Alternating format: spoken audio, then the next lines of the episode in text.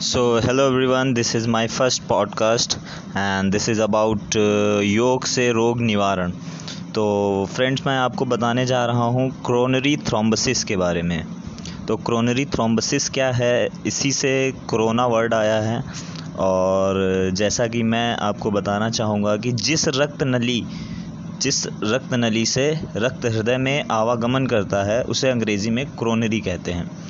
अब किसी बाधा के कारण जब यह नली रुक जाती है, तब हृदय में रक्त ना पहुँचने के कारण हृदय में रक्त का अभाव हो जाता है। हृदय का स्पंद बंद हो जाना चाहता है। रोगी को श्वास में काफ़ी बेचैनी का अनुभव होता है और हृदय में गुरुतर वेदना होने लगती है। शरीर के ऊपरी हिस्से में रक्त की कमी के कारण रोगी का चेहरा मृतक के चेहरे के समान निस्तेज हो जाता है।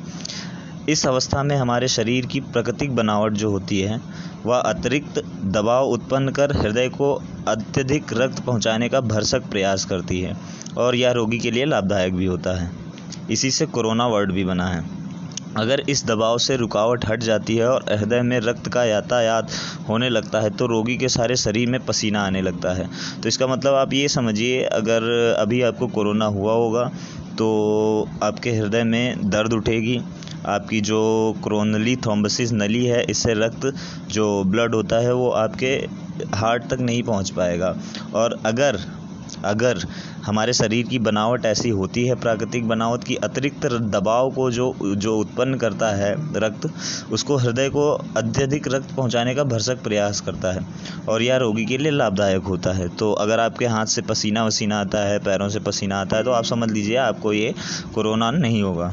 दुर्भाग्यवश अगर यह अतिरिक्त दबाव भी उस रुकावट को दूर करने में असफल हो जाता है तो हृदय में रक्त का अभाव एवं हृदय में शूल होती है मतलब दर्द होता है और वही रोगी के मरण की प्रारंभिक निशानी है, यानी कि कोरोना को योग से ठीक किया जा सकता है।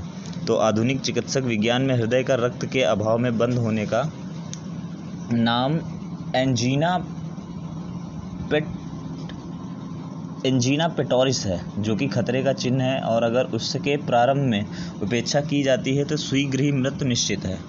आजकल पूर्व की अपेक्षा पश्चिम में आई मीन वेस्टर्न साइड में, यह बीमारी लाखों व्यक्तियों को मार रही है। दे जो इसमें देश के धनी एवं उच्च शिक्षित, मध्यवित्त समाज के यह रोग अपना स्थान बना रही है। कारण क्या होता है इसका? सभी ग्रंथ, स्नायु, नाड़ी, सिरा, पेशी, प्रभावित जीवन एवं कार्य क्षमता के लिए रक्त से आवश्यक पोषण प्राप्त करता है। जो दो नड़ियाँ हृदय में रक्त पहुँचाने का कार्य करती हैं, उन्हें क्रोनरी कहते हैं। अगर इनसे रक्त का संचालन किसी कारण बंद हो जाए। ये वैसे डर की बीमारी है जब डर हमारे शरीर में होता है तो उसके कारण ये जो क्रोनरी होती है, इससे रक्त का संचालन बंद हो जाता है। तो हृदय का स्पंद रुक जाता है मतलब दिल धड़कना बंद हो जाता है। जिससे रोगी की मृत्यु हो जाती है। अब आते हैं, जब रक्त में अम्लाशय का अधिक हो जाता है, अम्लाशय मतलब ये अपना मलमूत्र, लैट्रीन वगैरह और टॉयलेट वगैरह, ये अपने शरीर में, पेट में बंद होने लगती है, गैस बनने लगती है जब डर लगता है अपने को। तो हमारे शरीर की रक्त प्रणाली इस अवस्था में हृदय को रक्त नहीं पहुँचा पाती। स्वभावता उसका भविष्य एंजीनिया पेक्टोरियस के रूप में उत्पन्न हो जाता है। अब देखिए, दूसरा कारण क्या है? जब रक्त जब रक्तगत अम्लविष का यत्रक मूत्र यंत्र श्वास यंत्र व्रक आदि शमन नहीं कर पाते, जब कैंसर रोगी बीजाणु की तरह एक प्रकार से रोग बीज रक्त पैदा हो जाता है, फलस्वरूप संपूर्ण कोरोनरी नाड़ी में व्रण उत्पन्न हो जाता है और यही रक्त आसानी से जम जाता है। रक्त के जम जाने पर क्रोनरी नाड़ी हृदय को समुचित मात्रा में रक्त नहीं दे पाती है। परिणामतः यह रोग उत्पन्न हो जाता है।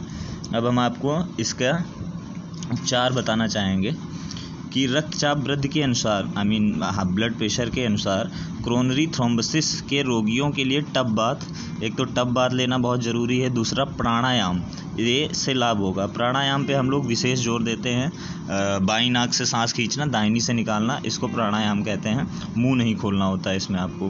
प्राणायाम से मिलने वाला ओजन रितपंड की रुग्ण मांसपेशी को निरोग बनाता है।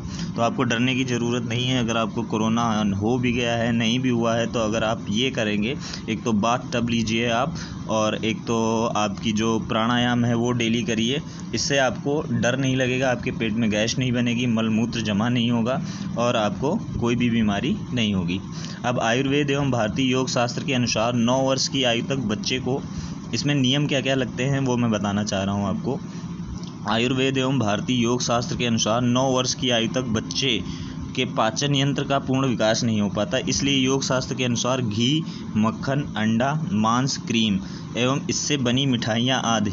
खाना नौ वर्ष से कम आयु वालों के लिए वर्जित हैं। इनको नहीं खाना चाहिए, क्योंकि यकृत एवं अन्य पाचन यंत्रों द्वारा इस प्रकार के भोजन को पचाने योग्य पाचक द्रव पदार्थ का निर्माण नहीं हो पाता है।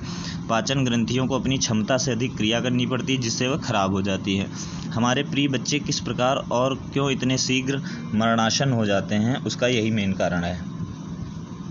और मैं आपको बताना चाहूँगा कि गर्म प्रदेश में रहने वालों को 50 वर्ष की अवस्था के उपरांत और शीत प्रदेश में रहने वालों को 55 वर्ष की अवस्था के उपरांत मछली, मांस, अंडे, घी, मक्खन, क्रीम एवं इनके द्वारा बनाए गए अन्य पदार्थ खाना छोड़ देना चाहिए।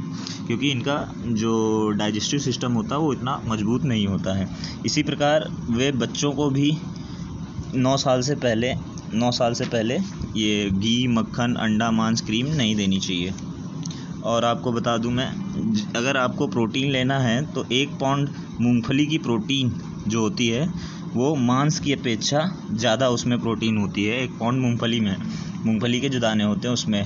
और पाँच पाउंड मांस के बराबर होता है। एक पाउंड मूंगफली जो होता है, वो उसका मूल्य मूल्य के आधार पर पाँच पाउंड मांस के बराबर होता है तो अधिक स्पष्ट होगा। इतना होते हुए भी इन्हें पचाने के लिए अधिक पाचन रस की आवश्यकता नहीं होती। अथवा मूंगफली एवं बादाम मनुष्य मात्र के लिए प्राकृतिक खाद्य हैं। तो आप मांस मछली अगर आप देख रहे हैं कि आपका डाइजेस्टिव सिस्टम अच्छा नहीं है तो आप उसको छोड़ सकते हैं। मूंगफली और बादाम आप खा सकते हैं। अगर आपको सावधानी जो बरतनी पड़ेगी, उसमें चाय, सिगरेट और जो भी नशे वाली चीज़ें हैं, उनको छोड़ दीजिए। शराब का अगर आप प्रयोग कर रहे हैं तो कम से कम मात्रा में करें। और सिगरेट तो बिल्कुल ही मत पीजिए। तो ये है कोरोना से रिलेटेड, जो मैं आपको बता रहा हूँ। इससे आप कोरोना से बच सकते हैं।